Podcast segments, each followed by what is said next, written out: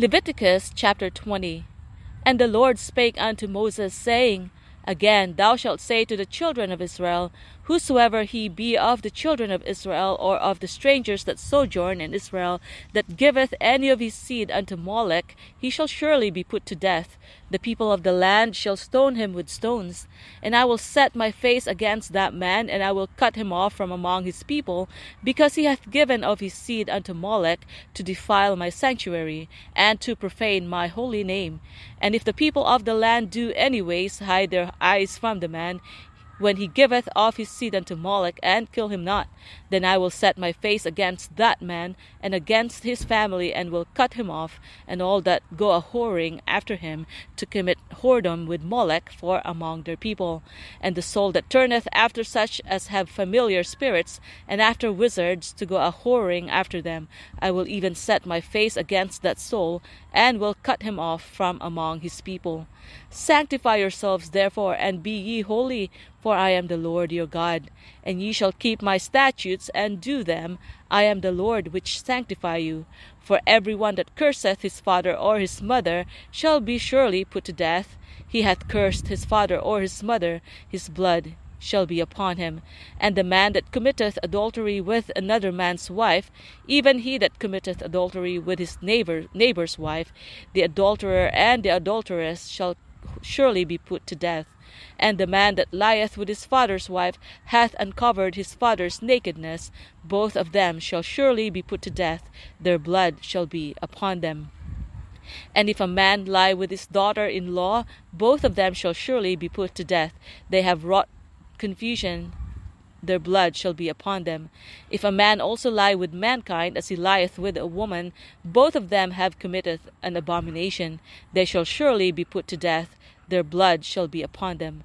And if a man take a wife and her mother, it is wickedness. They shall be burnt with fire, both at he and they, and there be no wickedness, that there be no wickedness among you.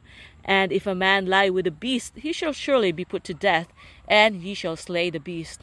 And if a woman approach unto any beast, and lie down thereto, thou shalt kill the woman and the beast. They shall surely be put to death, their blood shall be upon them.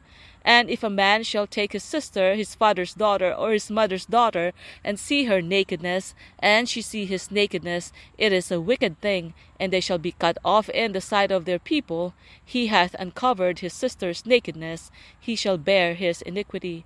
And if a man shall lie with a woman having her sickness, and shall uncover her nakedness, he hath discovered her fountain, and she shall uncover and she hath uncovered the fountain of her blood, and both of them shall be cut off from among his people. And thou shalt not uncover the nakedness of thy mother's sister, nor of thy father's sister, for he, for he uncovereth his near kin, they shall bear their iniquity. And if a man shall lie with his uncle's wife, he hath uncovered his uncle's nakedness, they shall bear their sin. They shall die childless, and if a man shall take his brother's wife, it is an unclean thing. He hath uncovered his brother's nakedness. They shall be childless. Ye shall therefore keep all my statutes and all my judgments, and do them, that the land whither I bring you to dwell therein spew you not out and ye shall not walk in the manners of the nation which I cast out before you, for they committeth all these things, and therefore I abhor them. And I have said unto you, but I have said unto you, ye shall inherit their land, and I will give it unto you to possess it, a land that floweth with milk and honey. I am the Lord your God, which have separated you from other people.